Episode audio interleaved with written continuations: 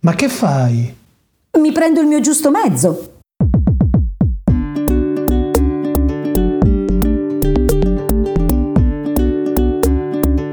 Benvenute e benvenuti al podcast di Giusto Mezzo, l'immancabile appuntamento settimanale per discutere in mezz'ora di parità di genere, politica, società, femminismo e tanto altro.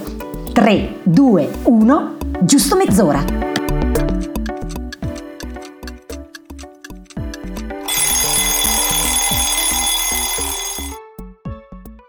Eccoci per una nuovissima puntata del Giusto Mezz'ora. Con noi abbiamo oggi un'attrice, conduttrice e attivista.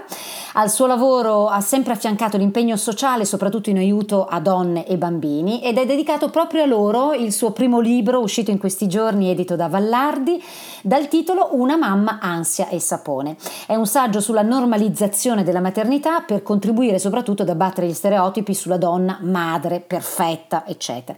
Quindi io accolgo veramente con um, entusiasmo Valentina Melis. E, ciao Valentina, ben, benvenuta. Ciao. E, e, saluto anche Gloria Di Miceli che condurrà con me eh, la puntata oggi, anzi lascio a Gloria l'onore di fare la prima domanda a Valentina oggi. Cioè, ma che pre- ah, scusa Gloria, che presentazione Antonella? No, ma dico che pre- cioè, io ero qua che dicevo, ma Pazzesca. Perché io dopo voglio la sigla, noi sappiamo. Eh, infatti, ce l'ho pronta, ce l'ho pronta. Scusa Gloria, perché? Ma tranquillissima, benvenuta, benvenuta a Grazie. te Valentina. Guarda, partiamo subito velocemente perché sappiamo che, eh, ce lo siamo detti già, ci piace parlare tantissimo, quindi abbiamo mezz'ora e dobbiamo parlare di veramente tantissime cose. La prima cosa che vorrei chiederti è, tu uh, utilizzi tantissimo i social, soprattutto uh, Instagram. E in questo, in questo, momento in particolare uh, su Instagram ci sono tantissimi attiviste ma anche attivisti che si occupano di tematiche veramente importanti come quelle di cui ci occupiamo noi. E io vorrei chiederti proprio come fai tu a gestire ecco, il tuo attivismo anche social, quindi a portare certe tematiche veramente così importanti sui social come per esempio su Instagram? Eh, guarda, questa è una bella domanda perché spesso me lo chiedo anch'io, cioè da sola, me la faccio da sola. Dico, ma come fai Valentina con tutto quello che hai da fare a seguire? Guarda, io sempre, è sempre stato così, nel senso che quando una cosa mi appassiona, quando in qualcosa credo, fin da piccola dedico veramente, non, non, mi pesa, nel senso che non mi rendo neanche conto, lo faccio proprio come se fosse una parte di me, per cui lo faccio come fosse, non so, mangiare, dormire, andare in bagno, è la stessa cosa, quindi lo faccio automaticamente, per cui trovo sempre dentro di me la forza di, di farlo, anche quando magari sono dei giorni in cui so di eh, di non poterlo fare, però trovo sempre un momento anche per rispondere alle persone, soprattutto questa cosa la faccio con eh, i direct che mi arrivano in privato, nel senso che quando parlo di certe tematiche mi arrivano un sacco di messaggi e cerco sempre di, di rispondere a tutti, spesso anche con vocali molto lunghi. sì, perché a volte non ce la faccio scrivendo e quindi faccio vocali, però cerco sempre di trovare il tempo per, per, tutte le persone che mi scrivono. A volte è faticoso, a volte dico che dovrei, non dovrei farlo, soprattutto quando affronto certe tematiche. Antonella lo sa perché un paio di volte ci siamo confrontate su questo, perché per esempio c'è stata una volta che abbiamo parlato di femminicidi, eh, di tutta l'escalation dei centri antiviolenza e mi sono arrivate veramente tantissimi messaggi molto forti e quel giorno sono stata particolarmente male nel leggerli e la sera mi sono chiesta, forse a volte eh, è meglio magari mettere insomma un po' in pausa, no? Perché altrimenti quando poi si è molto empatici si rischia poi di eh, peggiorare la situazione, invece di aiutare, di entrare in un, in un tunnel senza via d'uscita. Quindi insomma poi mi ricarico quando ci sono persone che... Sì, torno più, più, forte che mai, come magari in quel caso per esempio Antonella mi aveva detto Valentina ferma un attimo e poi torna più forte domani e così è stato. No, beh, mi ricordo perché effettivamente è molto bene perché è una persona che segue sia me che Valentina che aveva scritto la sua storia a me in precedenza e a Valentina in quel caso ed effettivamente era una storia piuttosto dura, ma eh, come ahimè effettivamente ce ne sono tante. È vero che bisogna, l'empatia, che dico sempre, è la capacità di ascolto degli altri, ma senza un'implicazione emozionale, perché sennò poi ti metti al posto dell'altro, ma, no, no, ma, poi non, gli, no, non, lo aiuti, tra l'altro, non aiuti questa persona. Ti volevo farti un'ultima domanda e passo la parola ad Anto, eh, proprio sul ruolo che secondo te hanno i mezzi di comunicazione in questo senso, cioè anche Instagram stesso che ruolo ha e quanto è importante veicolare certi messaggi proprio in questi canali che sono canali molto frequentati soprattutto da eh, giovani e giovanissimi. Allora, secondo me è fondamentale, soprattutto in questo ultimo anno, insomma, con la pandemia. Già da prima, insomma, ci siamo resi conto quanto i social fossero eh, diventati veramente la finestra sul mondo di tutti e di tutte noi. E adesso con la pandemia per, insomma siamo stati costretti a stare tanto in casa e poi questo è il fatto dello smart working e quindi sono diventati veramente il nostro pane quotidiano e per cui è veramente fondamentale. Io mh, penso che eh, se utilizzati in un certo modo possano veramente fare rete e aiutare tante persone e credo che chiunque di noi ha un piccolo pubblico, non è che deve essere grandissimo, però si può partire anche veramente da 100 persone, 200 persone, abbia un po', io la sento un po' come un dovere, poi ognuno è libero di, di fare quello che vuole e di viverla come vuole o di utilizzarli come vuole. Io personalmente lo sento un po' come un dovere, um, sapere che ci sono al di là delle persone che mi ascoltano e che magari stanno a sentire quello che dico e prendono spunto da quello che dico, insomma mi, mi fa sentire una specie di responsabilità e credo che bisogna utilizzarli in questo modo e se utilizzati così possano veramente essere molto utili. Chiaro che effettivamente quello che tu fai molto bene è il fatto che eh, sì, sei un attivista, ehm, tratti temi importanti, ma fai anche un lavoro di condivisione, cioè partendo da una tua esperienza eh, parli eh, di questa cosa. E questo effetti- l'ho notato personalmente anch'io su Instagram in particolar modo. Ehm, condividere una propria esperienza, anche se è difficile, di dolore, di fatica, eh, di violenza, però aiuta tantissimo le altre persone che ne sono vittime a sentirsi meno sole, a sapere che c'è una via d'uscita e questa è una cosa per esempio col giusto mezzo facciamo con la condivisione dei video e esperienze delle attiviste, c'è stato anche il mio, ma insomma mm, con, eh, con l'informazione, anche con questo spazio appunto di eh, giusto mezz'ora di approfondimento come lo chiamiamo noi. E parlando proprio di esperienze condivisione delle esperienze di attivismo, io tornerei sul tuo libro, quindi, che io ho, ho letto, ho studiato e di cui ti ringrazio, eh, perché per esempio io mh, mm, sono stata in un passato lontano, perché ho 51 anni, madre, matrigna anzi, non madre, matrigna, però ho avuto a che fare con dei bambini e delle bambine, però ecco, l'ho comunque letto anche se non sono una mamma, anche se per esempio io non ho partorito e lo consiglio perché in effetti c'è una tua esperienza forte anche di attivismo qui dentro che tu sì. condividi. Una in particolare, per non spoilerare perché sennò, eh, cioè sono tantissime, quella del mammo. Perché è una cosa, per esempio, qui parliamo di disparità di genere, allora sì, parliamo. Eh, guarda, mh. Mm, è che ogni volta che sento la parola mammo mi viene una. Cioè, mi viene da, da grattarmi, capito? Cioè, tipo l'orticaria, cioè una cosa che mi dà proprio fastidio, non lo sopporto, ce la faccia, è più forte di me. una roba che. Allora, eh, sì, questa cosa del mammo, perché? Perché ovviamente prima di diventare mamma io ero all'oscuro di tutto quello che era il mondo della maternità, ma proprio all'oscuro completamente, perché non ho avuto fratelli, non ho sorelle, non ho cuginetti, non ho avuto mai amiche con bambini piccoli, quindi proprio era la mia prima esperienza in totale con neonati. E quindi questo fatto del mammo, diciamo che non l'avevo mai sentito, non ci avevo mai fatto caso, non mi aveva mai così interessato più di tanto. Quando poi sono diventata mamma, ho scoperto, visto che il mio compagno è un papà presente, ecco, ma chiamiamoli papà, col... esatto. Eh, eh, perché pare che sia una cosa rara, che siano dei supereroi questi padri presenti, tipo delle figure strane, cioè, tipo Spider-Man, invece in realtà esistono e sono tra di noi e lottano con noi. E sono anche tanti. Eh sì, e sono tantissimi, solo che tanti si vergognano, eh, si imbarazzano a dirlo proprio perché c'è questo stigma che se un padre fa il padre improvvisamente viene deriso, è una roba strana, non si capisce. E quindi quando insomma eh, le prime volte che eh, il mio compagno faceva quello che fa un padre, che però notoriamente è quello che fa una madre secondo la società, gli dicevano ah sei un mammo, io sono andata anche a vedere sul dizionario e eh, c'è questa parola sul dizionario, cioè sul dizionario di lingua italiana c'è il mammo, io sono rimasta scioccata e c'è scritto, adesso non mi ricordo esattamente, però una cosa del tipo eh, l'uomo che eh, fa tutto quello che mh, mm, di solito fa una mamma, cioè ah, aiuto! È un padre! No, padre esiste una parola.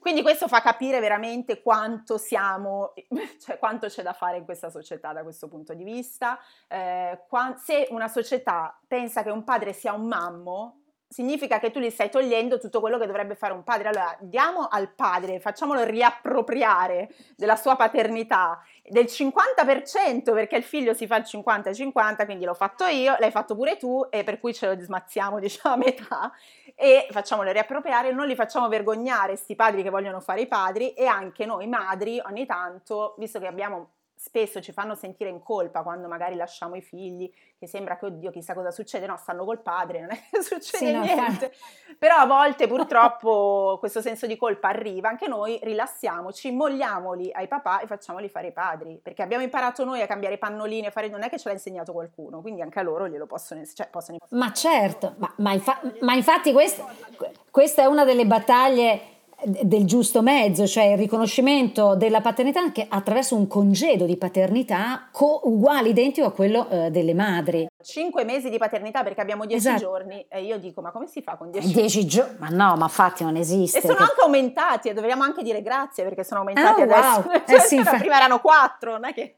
Cioè veramente assurdo, assurdo. Eh, Gloria, mi sembra che, visto che stiamo parlando appunto di uomini, disparità di genere che colpisce anche loro, mi sembra che tu avessi una domanda sì, sì, sì, che ci è arrivata, arrivata, perché ci sono arrivate anche domande. Ci sono arrivate tante domande. Eh, una proprio eh, te la voglio fare adesso. Allora, da femminista che sei, come vedi attualmente il maschio italiano in attesa di un cambiamento culturale nel medio termine? Puoi dire secondo te quali sarebbero le cose giuste, gesti quotidiani da fare? Ci chiede tra l'altro un uomo. Eh, diciamo che la vedo un po' male, diciamo Nel medio termine. Però, eh, però, insomma stiamo facendo un buon lavoro, credo, che anche un, un, movimento come quello del giusto mezzo che ha avvicinato tantissimi uomini, perché io veramente quando insomma ogni volta che parlo del giusto mezzo mi scrivono un sacco di uomini, quindi questa cosa mi fa ben sperare. Eh, io credo che veramente ci sia un lavoro molto profondo da fare, ma non adesso, nel senso che dovrebbe essere fatto alla radice, cioè partendo dalla scuola. Io credo veramente tantissimo in questo, perché è difficile far cambiare la mentalità a un uomo, ma anche a una donna, eh, quando poi ha già, diciamo, una sua personalità forte, quando ha già fatto delle esperienze, quando arriva a un certo punto, lo puoi fare, ma è molto difficile. Quindi bisogna partire dalla base, dall'educazione, prima in famiglia e dopo a scuola e le due cose dovrebbero andare di pari passo perché ovviamente se io faccio uno sforzo sovraumano in famiglia per cercare di educare mia figlia o mio figlio in un certo modo e poi mi va a scuola e tutto il mio lavoro viene mortificato, quello mi torna a casa e dice ma scusa mamma tu mi avevi detto che papà poteva fare le stesse cose che fai tu, invece la mia maestra dice che noi eh, le donne schirano e il papà va a lavorare, com'è questa cosa? Quindi è un lavoro davvero profondo che dovrebbe essere fatto nelle scuole in famiglia e già dalla materna, già dalla scuola materna, perché io mi sono resa conto con mia figlia che ha iniziato quest'anno la materna, che lei fino a prima di iniziare la materna era completamente all'oscuro delle differenze tra maschio e femmina, perché io mi faccio un mazzo tanto per cercare di... Sapeva ovviamente uno c'è insomma il pisellino, l'altro, eh, però quello era, cioè il resto sì, sì. non...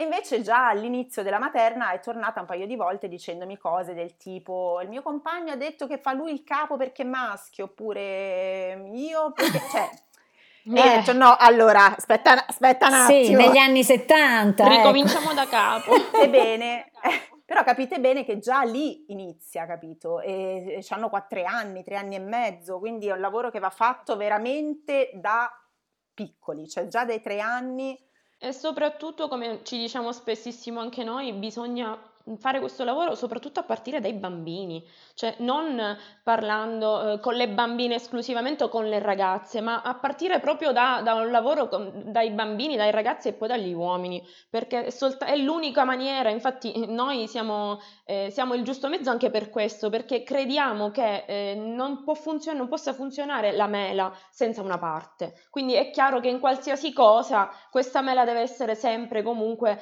eh, unita per far funzionare bene le cose. Sì, sì, assolutamente, però deve partire da lì, perché altrimenti poi è difficile rinvertire la rotta, no? Quando poi ha preso una strada, rimetterla. Invece quando prende la strada giusta, allora è più facile farla andare, no? Una barca. Quindi. È chiaro che nel, diciamo, dal, insomma, quello che viene detto, insomma, esperti, il, eh, per i bambini, soprattutto fino a una certa età, comunque il, l'adulto di riferimento resta il genitore, anche se lo vede un'ora la sera e vive tra maestre, tate, nonni, eccetera, resta il genitore. Per cui è chiaro che quel bambino che dice faccio il capo perché sono il maschio, io penso subito nella sua famiglia quali siano i ruoli, no? Dobbiamo ehm, dare noi l'esempio, è ovvio che sei in famiglia, esatto. tu fai vedere che tu sei lì che spadelli e tuo marito è sul divano che, che non fa niente, eh, quello inizia a capire che succede così. O non gli permettiamo anche di fare, eh, di fare qualcosa, ecco, però... Eh, ehm, ecco, a proposito comunque sempre di bambini cose del genere, c'era stata un'altra domanda, se non mi sbaglio, Gloria, riguardo a questa tua scelta nel 2021 di essere una giovane madre, se era dettata da un gesto di grande amore oppure di immensa follia. Allora, direi inizialmente di immenso amore, poi quando mi sono resa conto di quello che era successo, forse era di follia, non lo so.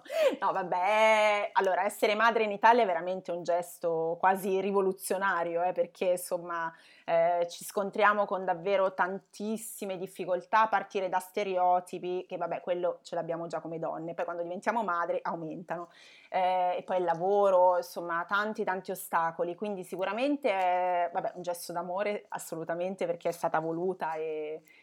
però poi mi sono resa conto, insomma, quanto è stato, quanto è difficile. E io sono una privilegiata e questo lo voglio sottolineare perché comunque eh, ho fatto sempre il lavoro che amavo, con grande fatica, però sono riuscita a fare il lavoro che amo e non tutte le persone hanno questa fortuna. Ho avuto e ho un compagno vicino presente e non tutte le donne hanno questa fortuna. Tante sono sole, tante mm, eh insomma, sì non hanno un lavoro, tante, quindi insomma io parto da, da, una posizione privilegiata e nonostante questo ho avuto le mie difficoltà, quindi io mi immagino chi invece non parte da questa posizione privilegiata è veramente, ti, ti scoraggiano, ti scoraggiano avere una famiglia, però è giusto che le donne sappiano, per questo che io ho scritto il libro e spero che lo leggano anche delle donne che non hanno figli, e delle donne anche che non li vogliono avere perché è normalissimo, è giusto che una donna decida, scelga di non avere figli. Anche qua c'è lo stigma di chi non vuole figli, ma perché? A un uomo, ma nessuno glielo chiede mai questa cosa. Esatto. Cioè, se siamo una coppia appena sposata, fateci caso, e andiamo da qualche parte e tutti, eh, perché allora quando lo fate un figlio? Se l'uomo dice no, non lo voglio, muore lì la, la questione. Se lo dice Ma la come? donna, allora iniziano. Come? Ma vedrai che... Non sai cosa ti perdi. Non sai cosa, quello è l'amore vero. Ma forse voglio sapere che mi perdo qualcosa, cioè se... Una... Noi diciamo la verità in modo tale che una donna sia libera di scegliere se diventare o non diventare madre, anche sapendo tutta la verità. Con questo io non voglio dire che la maternità è una cosa orribile e brutta, perché non lo è, però insomma è giusto che si sappia la verità perché non è mai giusti gli estremi, non sono mai giusti gli estremi. Non è una cosa brutta, ma non è neanche la favola disneyana che ci vogliono far credere, è una cosa umana. Quindi, come tutte le cose umane, ha i suoi pro e i suoi contro. Ed è giusto che una persona li sappia per essere libera di scegliere quello che vuole fare. No? Ecco, quindi questo non è un manuale per non fare figli, ma per farli in maniera consapevole. Esatto, brava. A posto. Brava, il claim perfetto. Gloria, avevi una domanda? Sì, sì, avevo un'altra per domanda vale. per la nostra Valentina.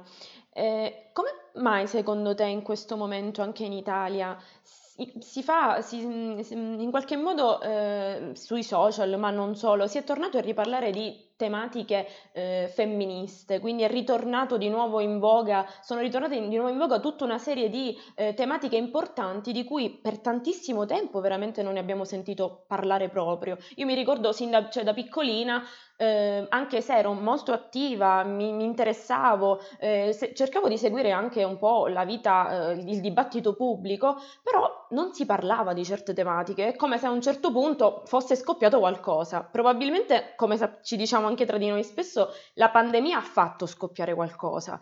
Però evidentemente c'era qualcosa che spingeva dietro e che magari non si vedeva.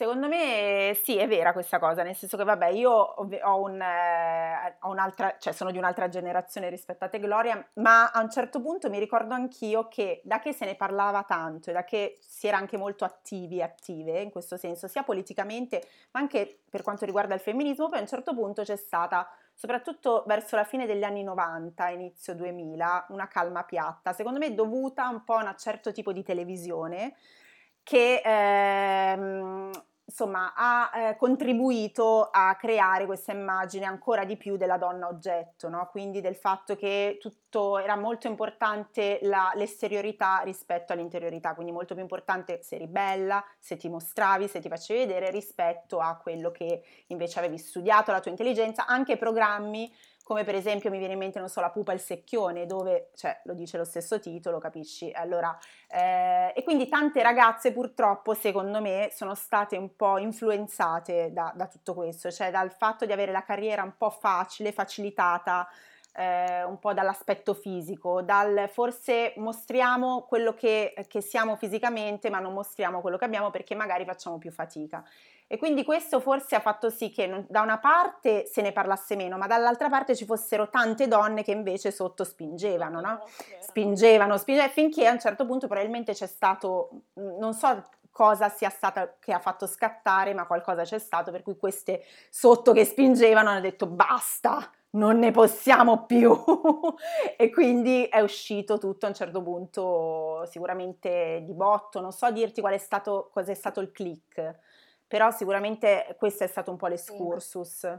Ma poi covava da tempo comunque. Covava, esatto. Io me lo ricordo, insomma, che tra di noi che abbiamo sempre avuto un certo tipo di valori, di ideali, anche che abbiamo un po' lottato politicamente, che c'era questa cosa di dire basta, bah, cioè che a un certo punto probabilmente esplosa. I social sicuramente hanno aiutato, perché è ovvio che se noi l'attivismo, se noi il femminismo lo praticavamo solo in certi circoli, in certi ambienti eh, chiusi, ovviamente la massa non, non conosceva, non, la, non, sapeva. Adesso con i social ci sono tante attiviste giovani e io le ringrazio per quello che stanno facendo, il lavoro che stanno facendo, che mettendo tutto questo sui social hanno aperto e quindi tante ragazze si stanno approcciando al femminismo, io sono solo che felice, cioè, perché tante volte sento dire ma il femminismo non si fa sui social, esatto, ma ben esatto. venga, cioè ben venga, tutto quello che riusciamo a scardinare, scardiniamolo, no?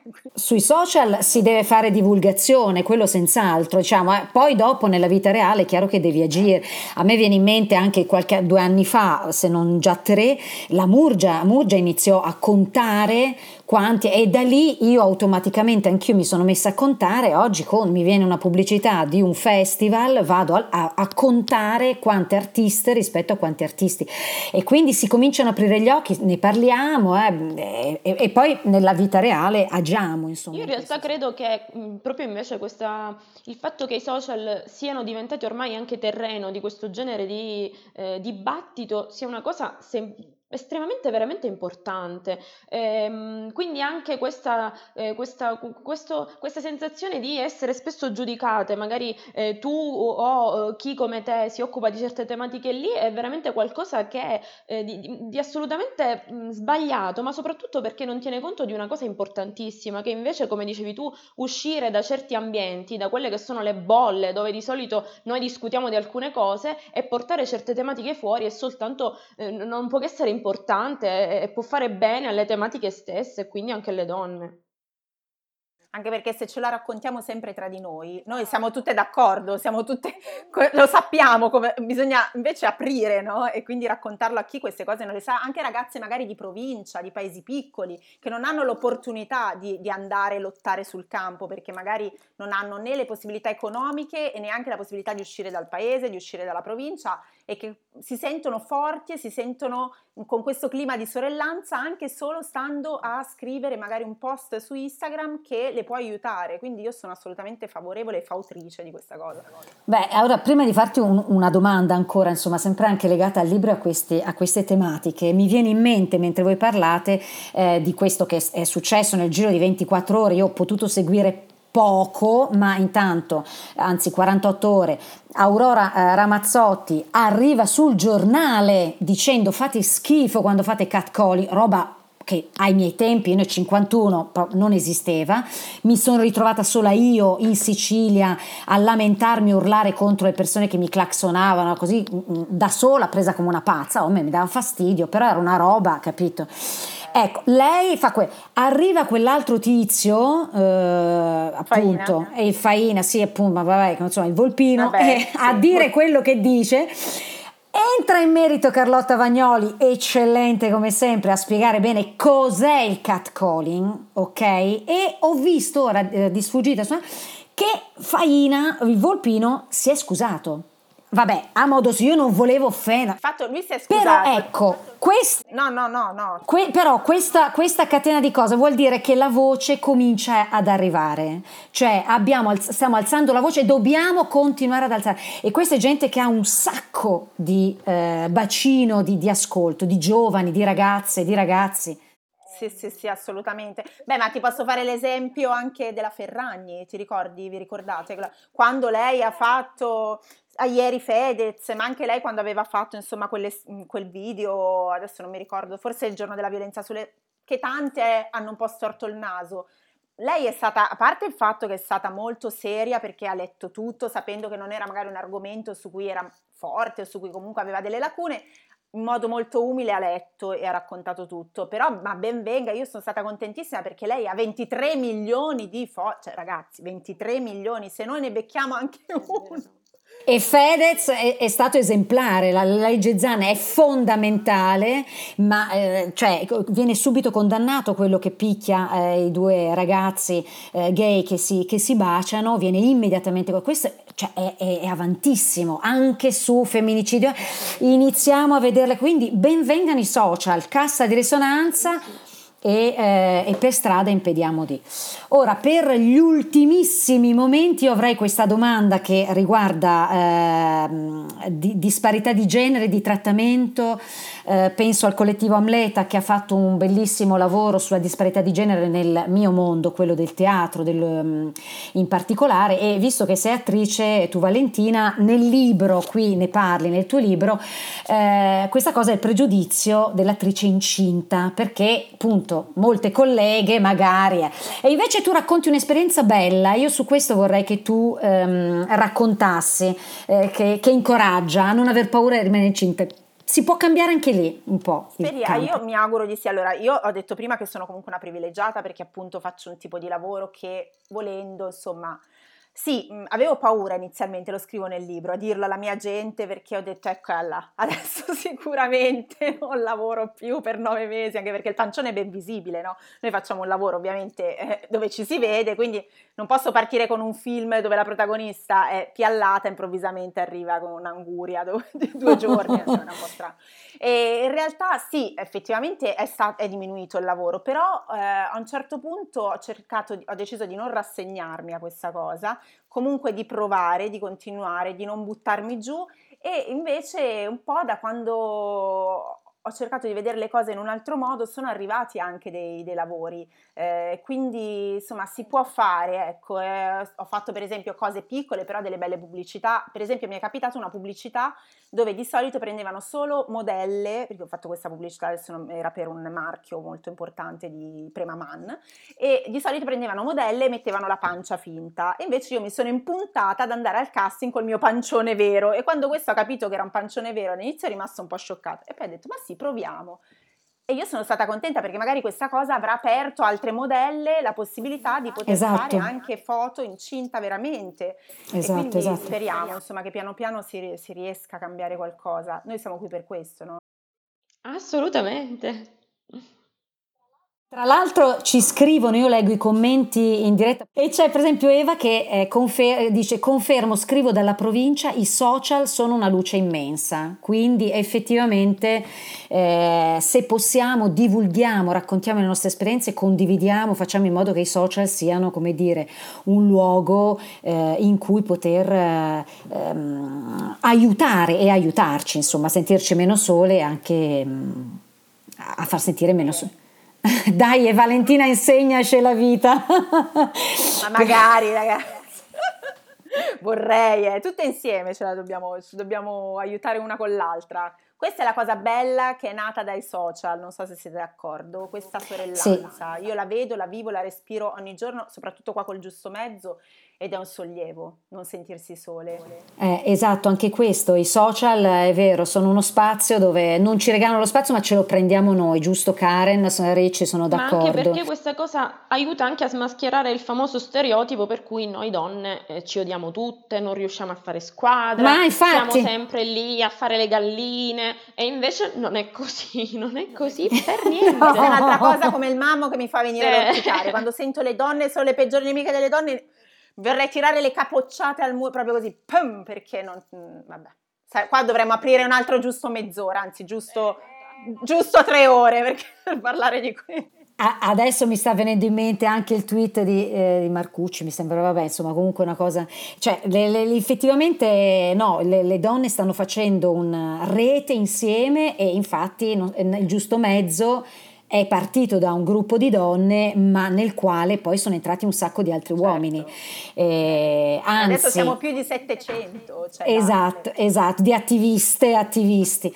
E anche le firme sono eh, già 60.000, non ci fermiamo. Io inviterei chi ci sta eh, seguendo ad andare sul sito e a firmare la lettera di giusto mezzo con le richieste appunto eh, per metà del recovery fund e soprattutto farlo firmare anche intorno a noi. Ecco, questo più siamo più la nostra voce diventa forte e più possiamo ottenere, come abbiamo Anche dimostrato. Questi sono i giorni più decisivi, eh, perché manca poco, insomma. Esatto. Adesso dobbiamo proprio, adesso chi è anche un po' indeciso, indecisa, firmate.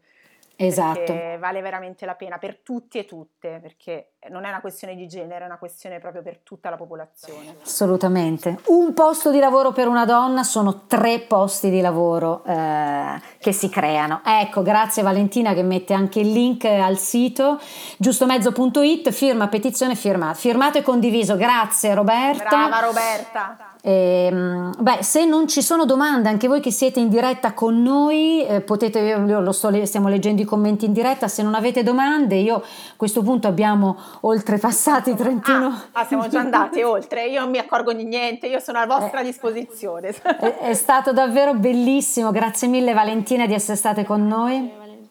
Grazie a voi, grazie Antonello, grazie Gloria e un bacio a tutti. Secondo me ci rivedremo per una seconda puntata. Ah, può darsi, può darsi. E grazie soprattutto a Gertrude Pasca, la nostra eh, mitica regista, ehm, che appunto ha reso possibile eh, questo live. Quindi un, un, carissimo saluto a tutti, anche grazie a voi che ci avete seguito e ciao Cinzia, a presto. Ti è piaciuto l'episodio? Allora facci sapere la tua nei commenti e non dimenticarti di andare sul sito giustomezzo.it per seguirci sui social, iscriverti alla nostra newsletter e soprattutto firmare la nostra lettera. Noi intanto ci sentiamo la prossima settimana.